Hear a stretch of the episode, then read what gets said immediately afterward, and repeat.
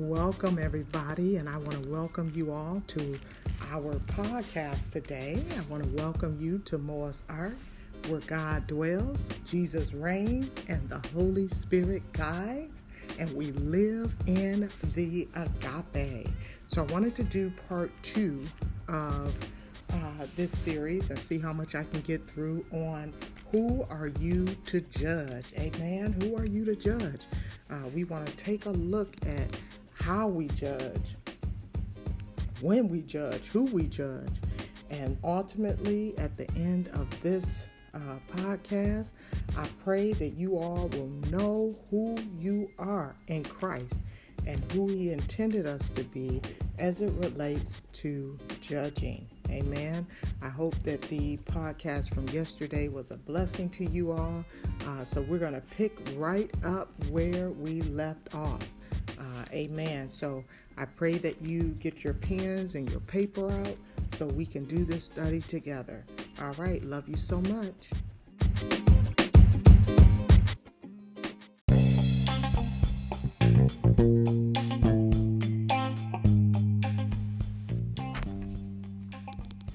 All right, so let's take a look at the Word of God and let's talk about who and for what reason we are to judge. And I'm going to switch it up just a little bit, and I'm going to go into the NIV or the King James version of the Word of God. But first, I want to talk about how we are to judge ourselves. So I believe that we have to be self-aware of who we are. We must be able to judge ourselves and to be objective and constructive in the way that we judge ourselves. We have a responsibility in the earth to represent Christ. And if we are not self-governing in a healthy and a Christian or Christ-like way, then we're not going to be able to best represent Him to others. So we must be able to judge ourselves. So that's who we need to judge. We need to judge ourselves. Amen. So let's go into the Word of God. Let's see.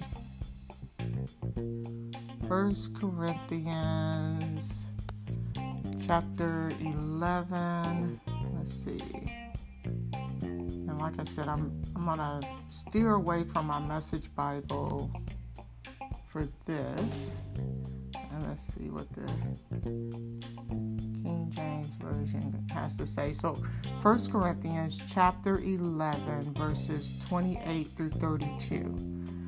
So the Word of God reads, "But let a man examine himself, so let him eat of that bread and drink of that cup. For he that eateth and drinketh unworthily eateth and drinketh damnation to himself, not discerning the Lord's body.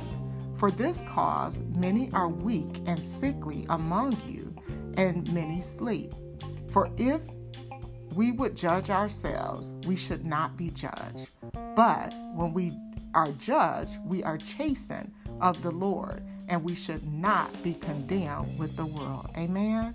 So the Word of God is instructing us to examine ourselves, to judge ourselves. And while it's speaking directly, this is the scripture that we use oftentimes in reference to communion, but it goes even deeper than that, because the Word of God says, if we would judge ourselves, we should not be judged. So let's begin to judge ourselves. Let's be self-aware of our behavior and the things that are ungodly, the things that God is not pleased with. We walk in disobedience to the will of God, and that is a sin. When we are rebellious towards the will of God and the letter of the law is written in our hearts, we know through His Holy Spirit the difference between right and wrong, and therefore we need to govern ourselves accordingly. So who do we judge? We judge ourselves. Amen. So we judge ourselves.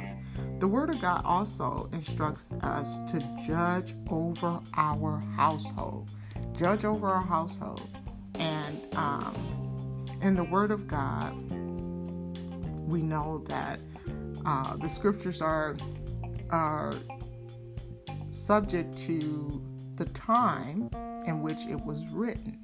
So during this time, the household was primarily ruled by and run by men.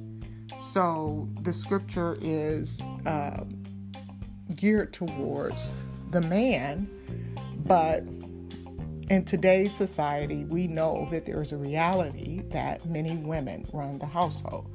So I just wanted to provide that disclaimer, excuse me, that while the word of God is speaking directly towards the male, it applies to the woman. So the word of God says, and we're going to go to 1 Timothy chapter 3, verse 4. It says, "One that ruleth well his own house, having his children in subjection with all gravity." So what the word of God is instructing us here is that we must have rule over our own household. It is far more difficult for us to be progressive or productive citizens within our communities if we don't have rule over our own household. You have a legal authority to take rulership and leadership and ownership over your household. And we're going to talk about where you don't have leadership and you don't have rulership, where we open ourselves up to the spirit of Baal and Jezebel when we try to control things or usurp the authority of the things that we don't have rule over. But when it comes to your own household, you have not only the right and the authority, but you have the accountability and the responsibility to take rule over your household. And when I talk about rule, I'm not talking about controlling, misusing, or abusing your family. I'm talking about having godly leadership, rule, instruction over your family. All right.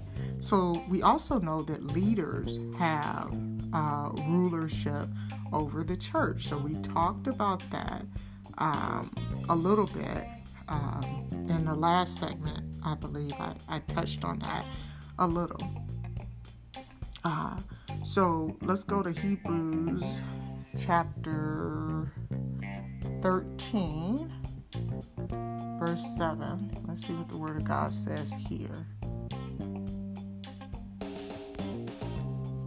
And I want to be clear,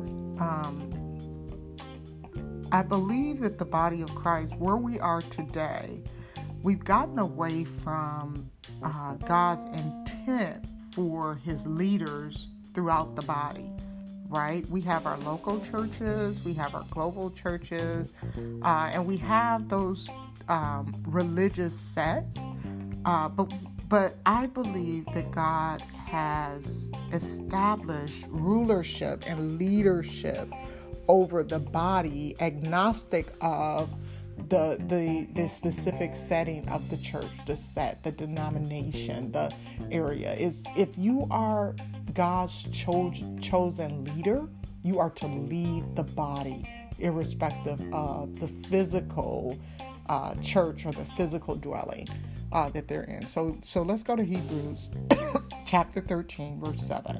It says, "Remember them which have rule over you. God has spoken unto you the word of God, whose faith follow, considering the end of their conversation." Here, the word of God is admonishing us that he has established rulership. And so there are those who are intended to rule us and to rule the body of Christ. Amen. All right. Let's see. What does he say here in chapter 18 of Matthew? Let's take a look at that real quick.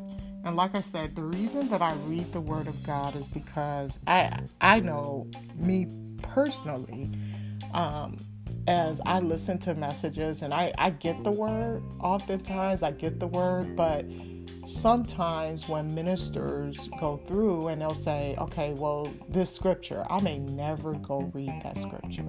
And because I am a teacher, I teach more than preach or exalt. I am a teacher. So it's important that we hear the word of God, because there is power.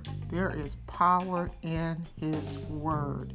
I'm not one that subscribes to the ideal that we have to memorize memory verses in its written form, but memorize the context of the word of God that brings you power.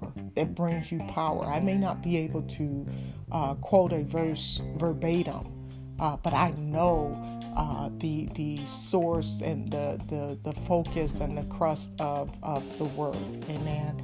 If that made sense. All right. So Matthew 18 and 17, it says, "And if he shall neglect to hear them, tell it unto the church. But if he neglect to hear the church, let him be unto thee as an heathen man and a publican." And again, this is in the King James Version. And I know that I shared this with you all before, but it's showing that the church has rulership.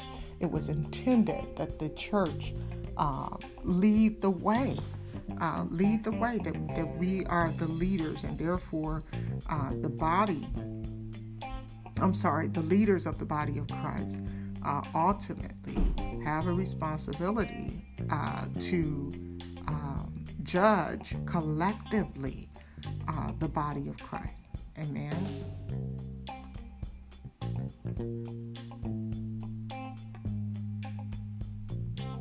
All right. So let me go back to this.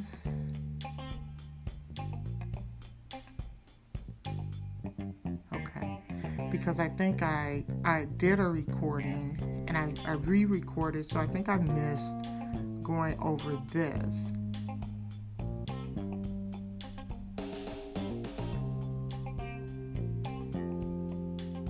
Let me look at Hebrews. Let's just go over this one.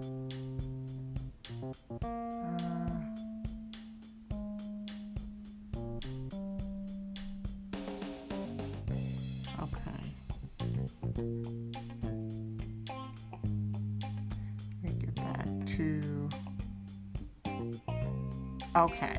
All right. So I think I wanted to review Matthew 25 and 31. So let's see what the Word of God says here regarding Jesus' authorization to rule and to judge accordingly. All right. So let's see.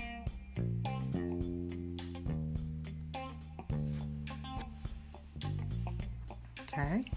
So the word of God says, "When the Son of Man shall come in his glory, and the holy angels with him, then shall he sit upon the throne of his glory, and before him shall be gathered all nations, and he shall separate them one from another, as a shepherd divideth his sheep from the goats. And he shall set the sheep on his right hand, but the goats on his left." So we know that Jesus will judge. He's going to judge. And if we get this concept, if we get this understanding of who we are in Christ and our role, our functional responsibility in judging, then we will be the one who sits on his right hand. We'll be the one sitting on his right hand. Amen. All right. So let me go back to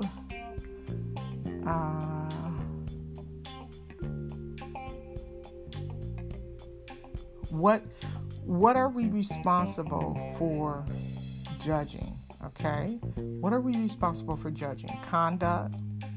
We're responsible as Christians for judging the conduct of others. We have to place ourselves in a position to look at conduct. I was faced with the situation, and like I said, I don't put myself on a pedestal. I don't put myself above people. I am a servant, and I know that God has called me to a work in the earth, plain and simple. So I'm not perfect.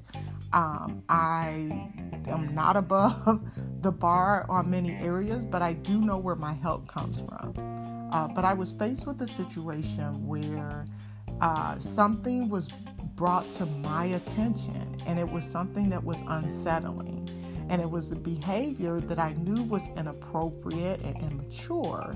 And while I had authority and rulership over an individual, I didn't want to invoke or enforce my will over that person or over that situation.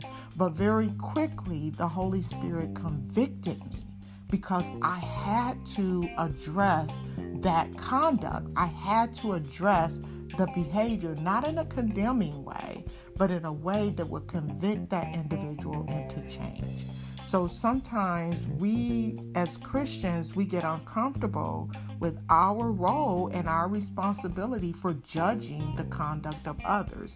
Because again, going back to that first broadcast, we use that one scripture that we misinterpreted to believe that we don't have a right to judge, but we actually have a responsibility. I just don't want to have the burden of the blood of someone that is in my range or within proximity of my reach, that I would allow my unwillingness to judge and love to be the cause of their downfall, and it may not be something that may cause them to go to hell per se, but it may be something that, because I didn't speak to it, it may have, had an adverse effect in that person's life. So as Christians, we have a responsibility as the body of Christ, as the extension of Christ in the earth, to judge conduct for disputes between believers. Now, there is a scripture that says, to whom much is given, much is required. So when we place ourselves in a position to judge in a situation of dispute, because when you think about it, when we're instructed, if we have an ought with our brother, to go to them directly, but if they don't respond, we're to go to the church. Who do you think the church is? The church is your peer in the pews, right? I can't remember this pastor's name. I wish my sister was here with me, but she. Oh man, we were going to their church for a minute. But anyway, he preached a message about just the structure of, how we're supposed to deal with conflict as Christians. And he talked about the burden that leadership has that is undue because we misinterpret the instruction that God had given us, is that we're supposed to bring those things to each other, right, to get it resolved before we even take it to leadership. But if we do things in its rightful order, nobody would be overwhelmed in the sense of, they're bearing most of the brunt or burden of resolving these issues, right? So as Christians, we have to seek God for wisdom and maturity and being able to judge in those disputes. I'm just thinking about some advice that I gave. It was solicited, but really unsolicited, with my current client about some areas of change that they need in their project management office. And so I was asked about what are some things that we need to focus on. And so, of course, I gave a lot of feedback, but part of it was around instructing the team to stop condemning or stop judging and start helping. So stop condemning or you know, being negatively venting about a situation, and start helping. Start from a place of helping to resolve. Everyone has their own talents. Everyone has their own skills. Everyone has something to contribute to the resolution of an issue. So if we position ourselves in the body of Christ to always, always, always be an enhancement to a conflict, to be an enabler of change, to be someone who is a change agent, someone who is a solution builder, someone who comes to resolve, you know, issues. If we position ourselves there, then the body of Christ will be in a much better state. So within the church, as Christians, we have to be able to judge disputes between believers, and we have to do it objectively and constructively. All right. Also, we have to be able to judge for doctrinal error. You know, sometimes we get it wrong, you know, and we don't want to, we don't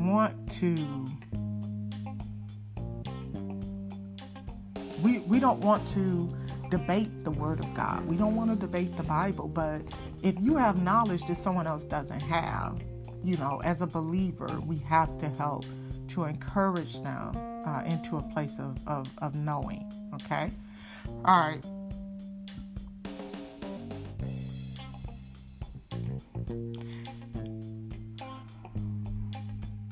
This other point that I wanted to bring out was around, you know, we going back to putting the burden of judgment on those who have called to an office, right? But we know that apostles and prophets and ministers and evangelists, teachers, in some way or some area, they have to judge.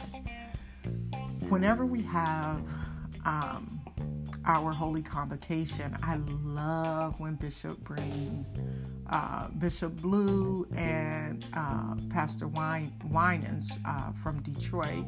Bishop Blue, I believe he's from either North or South Carolina.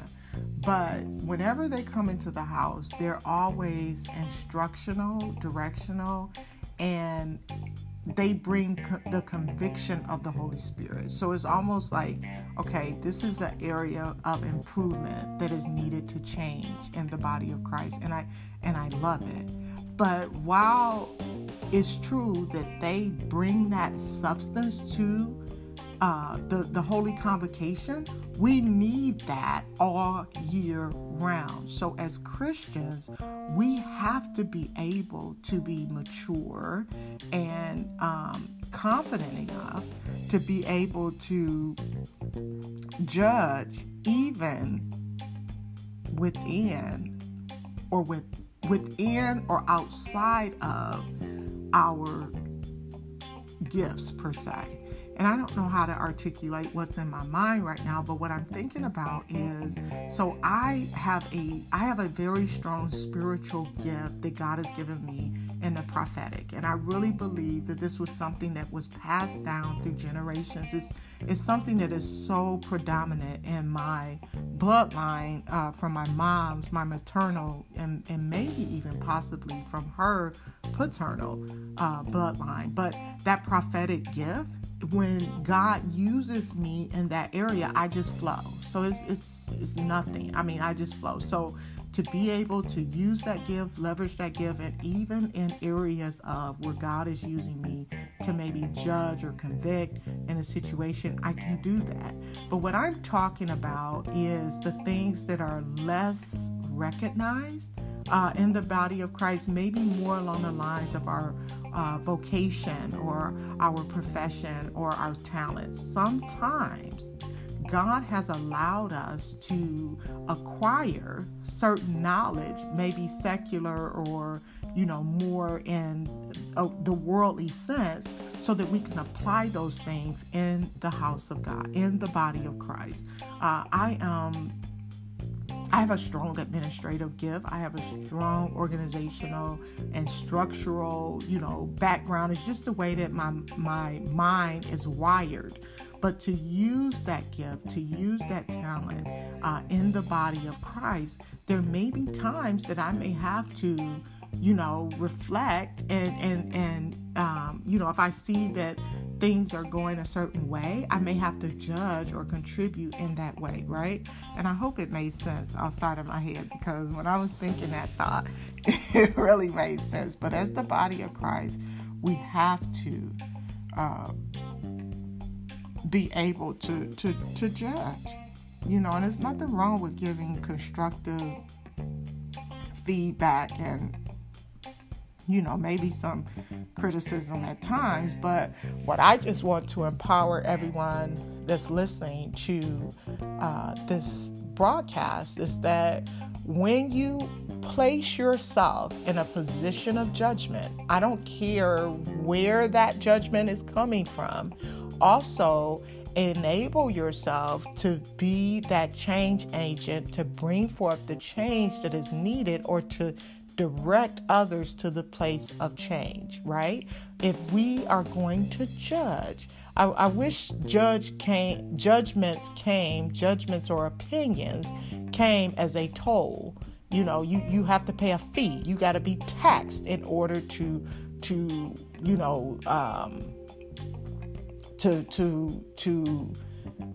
submit your judgment, right? And with that, the tax is, to the level of which you judge, you also use that same measure to invoke change. And so, again, I hope what I'm trying to say came out the right way, but y'all know what I mean. Don't just come with a judgment, add some value to it. All right, so I pulled up this scripture here in Genesis 19 and 9, around, let's see, I think it was around those who wanted, they were unauthorized to rule or to judge, and they didn't have authority, but they were going to usurp the authority of Sodom. Of Lot. They were going to usurp his authority with some of his guests. So let's see some examples of where you don't have the right. So going to the King James Version, the Word of God says in Genesis 19 and 9, and they said, "Stand back." And they said again, "This one fellow came in to sojourn, and he will need." See, this King James Version gets me all trumped up sometimes just because of the wording. And sometimes when I hear some very powerful speakers, and I hear that they allow other people to read the scripture, I know why. I know why. All right, so anyway, it says, and they said, "Stand back." And they said again, "This one fellow came to sojourn, and he will needs be a judge. Now will we deal worse with thee than will them." And they pressed sore upon the man, even Lot, and came near to break the door.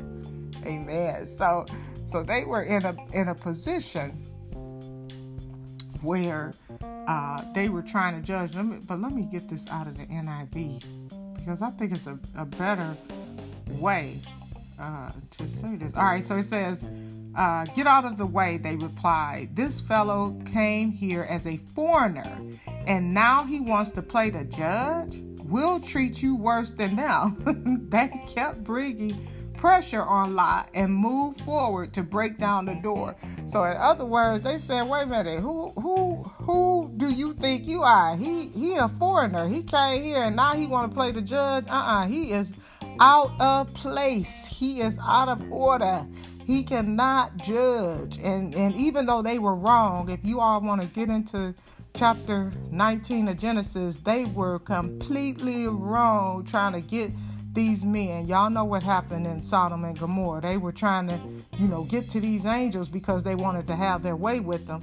And I get frustrated whenever I read this scripture because I always want to understand why in the world did Lot try to offer up his daughters for some angels or men, whatever, that he didn't even know.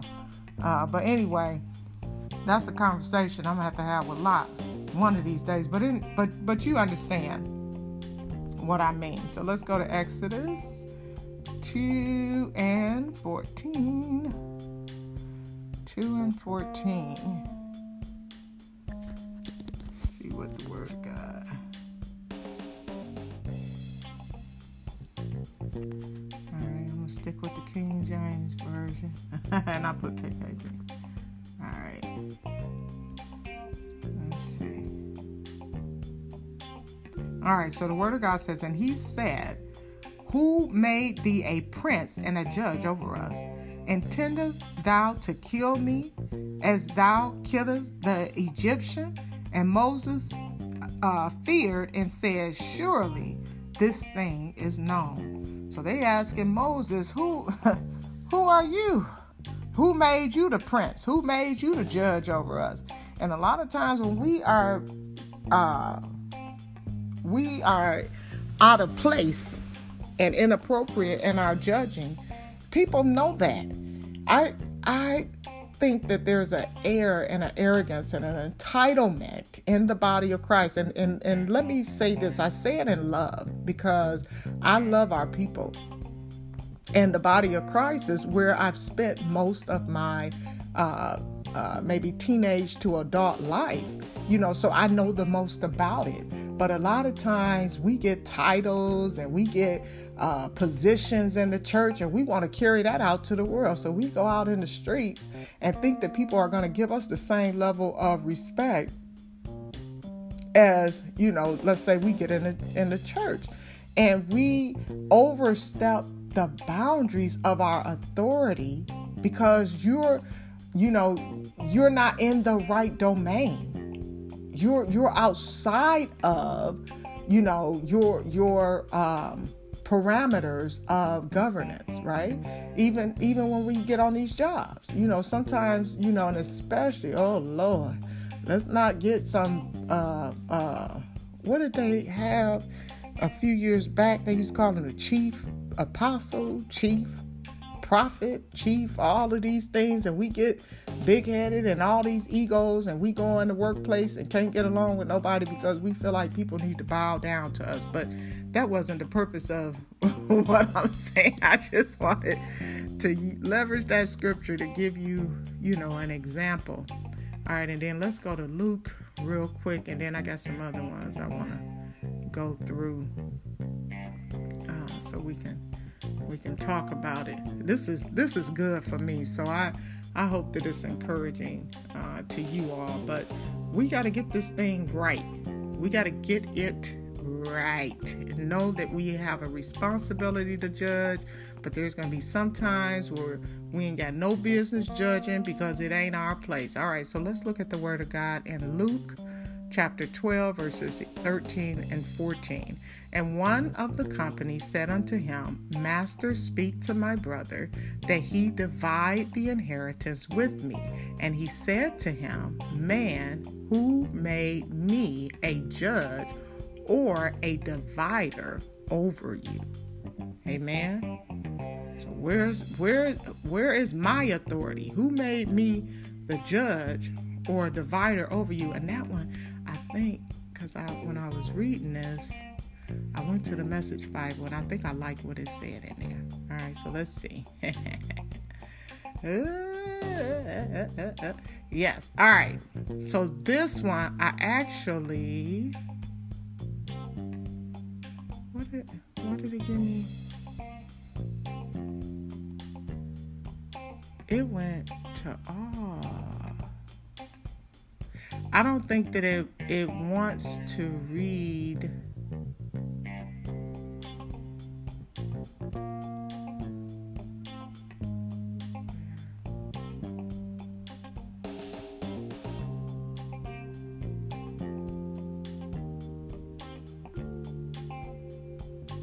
Alright. Okay. Alright, so... Oh, this is good. This is good. All right, I'm going to read this real quick, okay? Because I like what the Word of God says here, and I think that it's important. All right, so it says in Luke chapter 12. And so right now I'm going to read 1 through 12, and I might go into the next set. I may even just read the whole thing, just to be honest, because y'all need to hear it. So just take a few minutes to listen. All right, so the Word of God says, by this time the crowd... wealthy, and stepping on each other's toes, numbered into the thousands. But Jesus's primary concern was his disciples. He said to them, "Watch yourselves carefully, so you don't get contaminated with Pharisee yeast, Pharisee phoniness. You can't keep your true self hidden forever. Before long, you'll be exposed. You can't hide behind a religious mask forever. Sooner or later, the mask will slip off your true face and will be known. You can't whisper one thing in private and preach the opposite in public. The day's coming when those whispers will be repeated all over town." All right, 4 and 5 says, "I'm speaking to you as dear friends. Don't be bluffed into silence or insincerity by the threats of religious bullies. True, they can kill you, but then what can they do? There's nothing they can do to your soul, your core being. Save your fear for God, who holds your entire life, body, and soul in his hands. What's the price of 2 or 3 pet canaries? Some lose change, right? But God never overlooks a single one, and he pays even greater attention to you, down to the last detail, even numbering the hairs on your head. So don't be intimidated by all this bully talk. You're worth more than 1,000,000 canaries." 8 and 9 says, "Stand up for me among the people you meet, and the Son of Man will stand up for you before all God's angels. But if you pretend you don't know me, do you think I'll defend you before God's angels?" Verse 10, "If you badmouth the Son of Man out of misunderstanding or ignorance, that can be overlooked. But if you're knowingly attacking God himself, taking aim at the Holy Spirit, that won't be overlooked." So this is the scripture that I wanted to bring us to, but I wanted to read the Message version, and to have that context is necessary. So here's the scripture that I wanted to get us to, is when they drag you into their meeting places or into police courts or before judges, don't worry about defending yourself.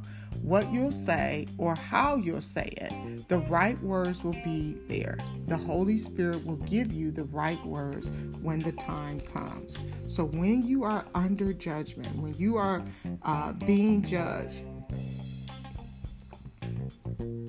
God will be there with you. When people are misusing and abusing their authority, and when they are judging you, then the Holy Spirit will give you what you need. And furthermore, the Word of God shows us in Luke in chapter 12 that Jesus has the right to judge. He has the right to judge us in his earthly ministry. He did judge. Amen.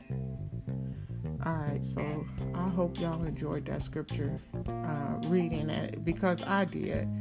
So let's see, where was I going? All right, so we talked about who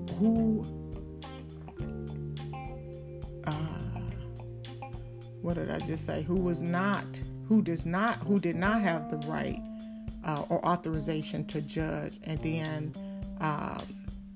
areas where we shouldn't judge. We shouldn't judge as believers. We should really judge where believers are in their walk, in the sense of condemning them, you know, because you've overcome something. A lot of times with me, it's hard for me to relate to substance abuse or alcoholism because I've never struggled with that. At a very early age, my dad used to drill into me, stay away from that stuff, stay away from that stuff. And I loved my father so much that I literally used to study him. I used to study his behavior and his actions because he was addicted to drugs. And I used to always make a promise to myself that I would never, ever, ever even use drugs. So sometimes it's hard for me to understand even a desire to pick up a drink and to drink because I kind of have a chemical imbalance. I say that, but I've never been diagnosed. But I have a reaction to drinks that I can't drink. But I don't judge people or snub people or look down on people who struggle in those areas. I'm just grateful to God that I've never had to be challenged with that. But I still, like, it's a disconnect. Like to this day, I even think to myself, like, how do you drink something that stinks? You know, stuff that just tastes bad, you know, or even, you know, nowadays these kids be smoking that marijuana and they got those little pens. I call them EpiPens just to annoy my kids, but I know that they're, you know, little hookah, little things that they suck the smoke through or whatever. But I can't relate to putting something that smells like manure up to my mouth. I don't even eat chitlins. But you know, I don't judge. You know, I don't condemn people. And we're not supposed to. We're not supposed to. And, you know, where we talked about earlier, the responsibility that we have to judge the conduct of others, that doesn't mean, you know, being a busybody and going and judging stuff that doesn't have anything to do with you. You know, you may know that, you know, and this was an issue with me, you know, as a young mother. I was a teenage mom, you know, and while my mother was a brilliant mother, as we were growing up, I mean, she was phenomenal, you know, when it came to, you know, running the house and keeping the house and, you know, things like that. But I never was a great domestic in the sense that I knew how to, you know, just keep my house up, you know. And as a young mother, I mean, it took me a long time to get to a place where, I mean, I would tell people, you know, you're welcome to come over, but I'm not about to change, you know, but I knew people would talk about me and talk about my house, you know, and that kind of stuff didn't bother me, you know, because I never really paid attention to how people felt about me that weren't contributing to, you know, me, my change.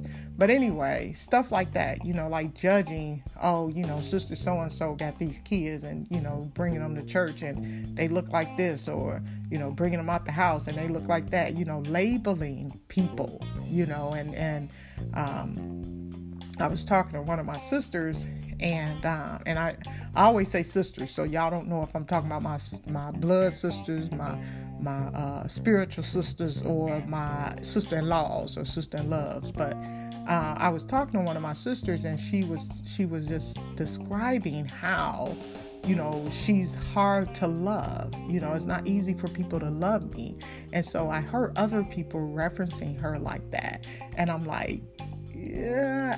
Actually, you know, that's not how we're supposed to judge. We're not supposed to judge like that. You know, we all have different personalities. We all have our quirks. We all have our different, you know, experiences in life. And to put labels on people and to, you know, judge them in that way is not what God intended. Okay. And so here's another one. Judging the conduct of other people's children and other households. And this one burns me a lot, but sometimes I could be guilty of it because I have certain set values and standards and structures that I raise my children in. And I know and understand that these are the guidelines for how we live our lives. And we're different, you know, than a lot of people. But to be from the outside looking in, you may have one perception that is not really, like our reality. But sometimes as Christians, especially, we judge other people's children, even when we see them, we may see them in church, and just, Stephen, he's something else, this and that because, of whatever it is that you may have heard. But we're not supposed to judge in that sense, especially if you don't have a direct one-on-one account of who Stephen is. We are to love and to accept and to, again, like I said, where we want to judge, to aid or assist, and start helping. So as Christians, we're not supposed to judge. And then here's another area of judgment that I feel like we do collectively. We do it as individuals, and that's judging other groups of Christians. I enjoy fellowshipping with my local body of Christ. I do. When I moved to Cincinnati over 20 years ago, I started going to this church, and eventually I joined it. And to me, it was probably the closest representation of my church experience in Detroit. And so I kind of stuck with them over the years. But there are other churches and other types of churches that, we engage with. Like, for instance, there are churches that are focused on works. Churches that are this, it's all about the works. It's all about getting out into the community and extending the love of God by the way that we serve others, and then there are some churches that is more about building, from the inside, building the church, building the people up, empowering them, and things like that. But to judge, to look at one approach versus the other and to find fault or favor, it's really a matter of preference. And so long as the church is following the guidelines of biblical principles, we ought not be seated in a place to judge or condemn. Okay? All right. So I think, let's see, what else did I want to talk about around judging? Oh, yeah. So this is a good one. So as Christians, while we talked about where we should judge, when, how, and whom, there are times that we may have a point in time where we may have to judge a situation harshly, but we have to know and understand we are not the final judge. We are not the final judge of any situation, any circumstance, and especially of any individual. There are times that we may, let's just bring it into practical application. I may have to judge a toxic situation where I may have to begin to distance myself from an individual because I realize that person is toxic and that their toxicity is spewing over into, the foundation of other things. So I have to separate myself. But if that person was to repent and to turn, I cannot stick to or hold to something that God is not sticking to himself. So we have to realize that we don't have the final say. So let's get back into the Word of God.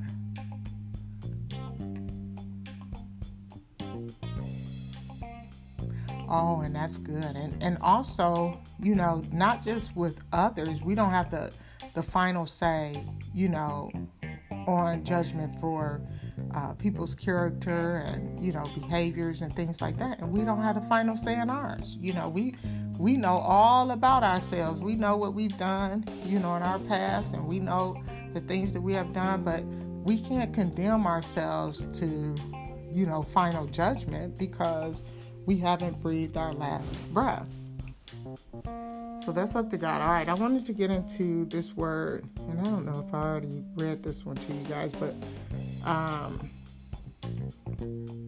right, 1 Corinthians chapter 4, verses 1 through 5.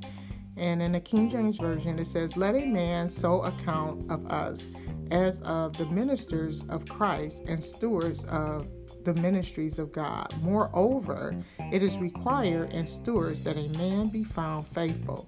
But with me, it is a very small thing that I should be judged of you, or judged, or of man's judgment. Yea, I judge not of my own self. For I know nothing of myself, yet I am not hereby justified, but he that justifieth me is the Lord. Therefore judge nothing before the time, until the Lord come, who both will bring to light the hidden things of darkness, and will make manifest the counsels of the heart. And then shall every man have praise of God." Amen. So God has the final say.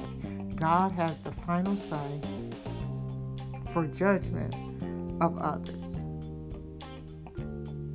All right.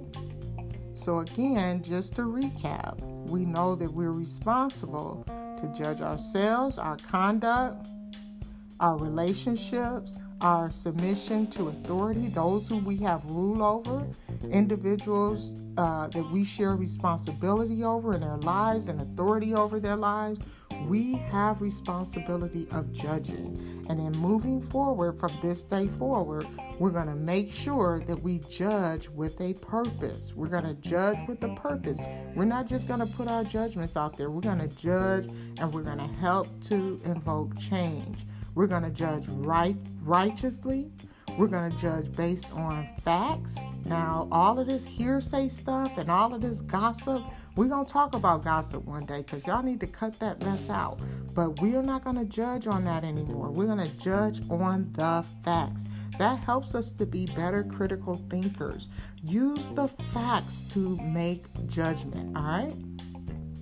When we judge, we want to make sure that those who are being accused are able to face their accusers, not in a domineering way, not in an intimidating way, but in a way that they're able to at least face those who accuse them, all right?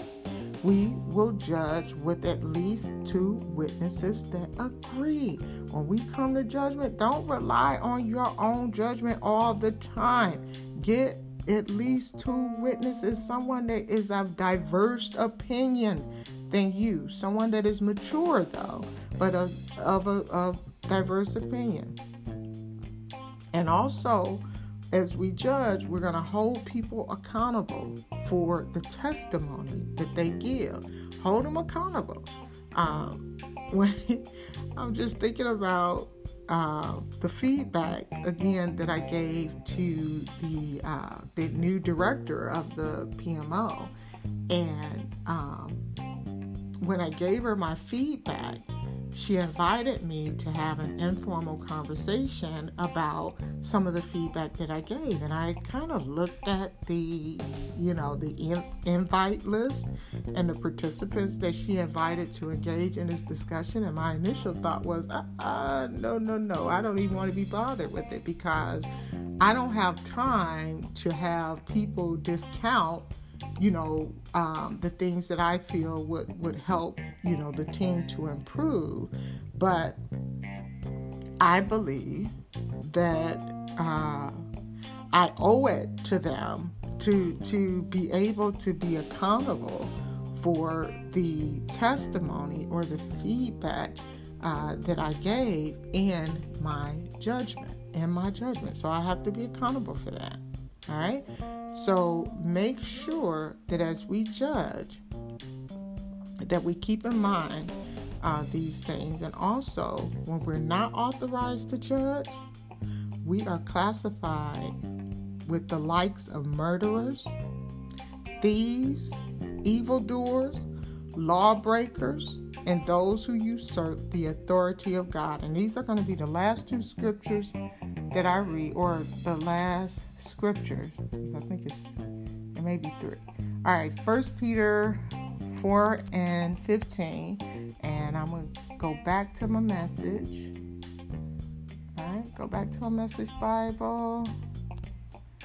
And let's see what we have here. All right. So it takes us through 19. So I'm just going to read it all. It says, if you're abused because of Christ, count yourself fortunate. It's the Spirit of God and His glory in you that brought you to the notice of others. If they're on you because you broke the law or disturbed the peace, that's a different matter. But if it's because you're a Christian, don't give it a second thought. Be proud of the distinguished status reflected in that name. It's judgment time for God's own family. I want you all to hear this again. Chapter 17. It is judgment time for God's own family. We're first in line. If it starts with us, think what it's going to be like for those who refuse God's message.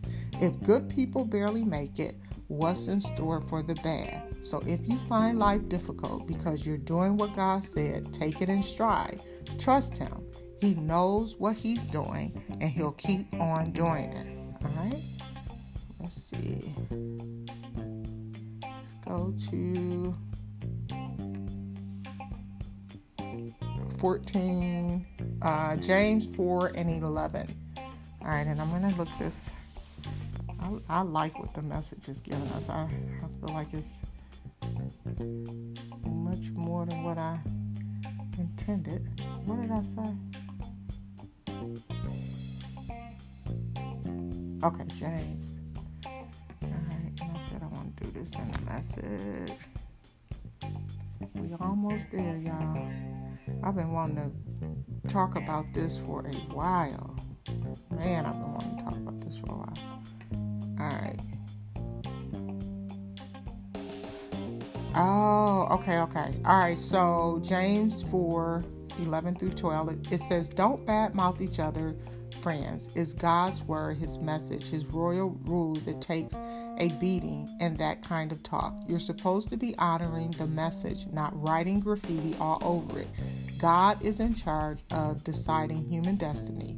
Who do you think you are to meddle in the destiny of others? And again, I know I went over this scripture before, but I can't remember why I wrote it down again in my notes. But it's good that we read it again because it is notable and it is something that we need to talk through.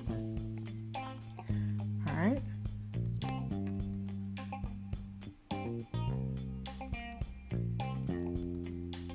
So as we end this podcast, I just want to pray with you all. And we know that we are the righteousness of Christ. We know that we have a responsibility and an accountability to judge and to pray and to be in the will of God.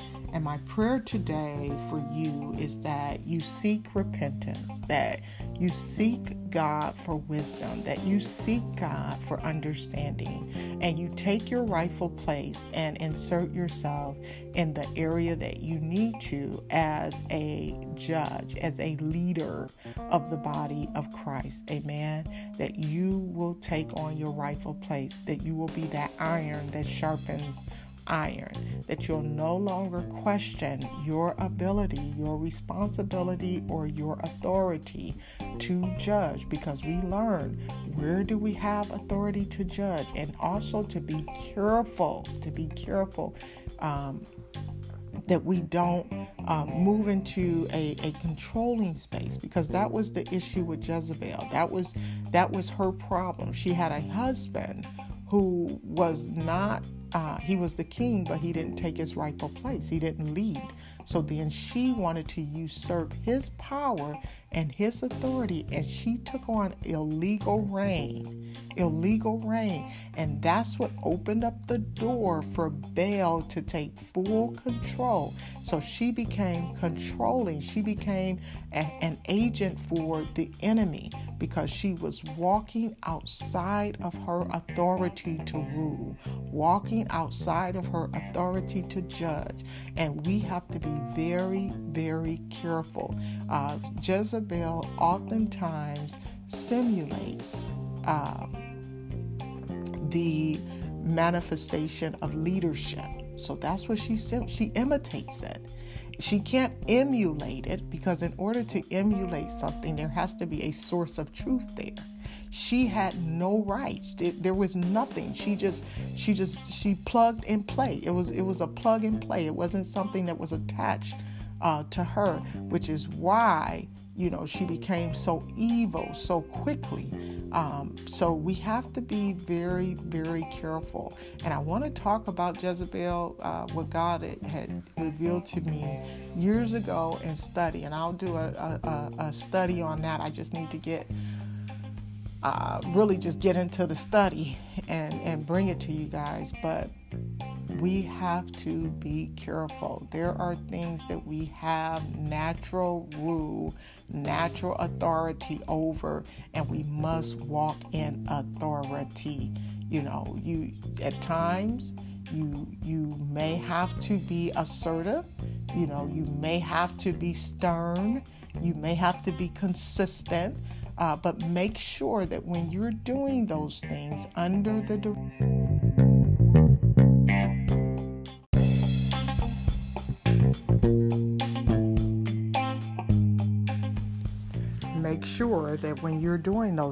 that it is under the direction of the Holy Spirit, that you are authorized to do so.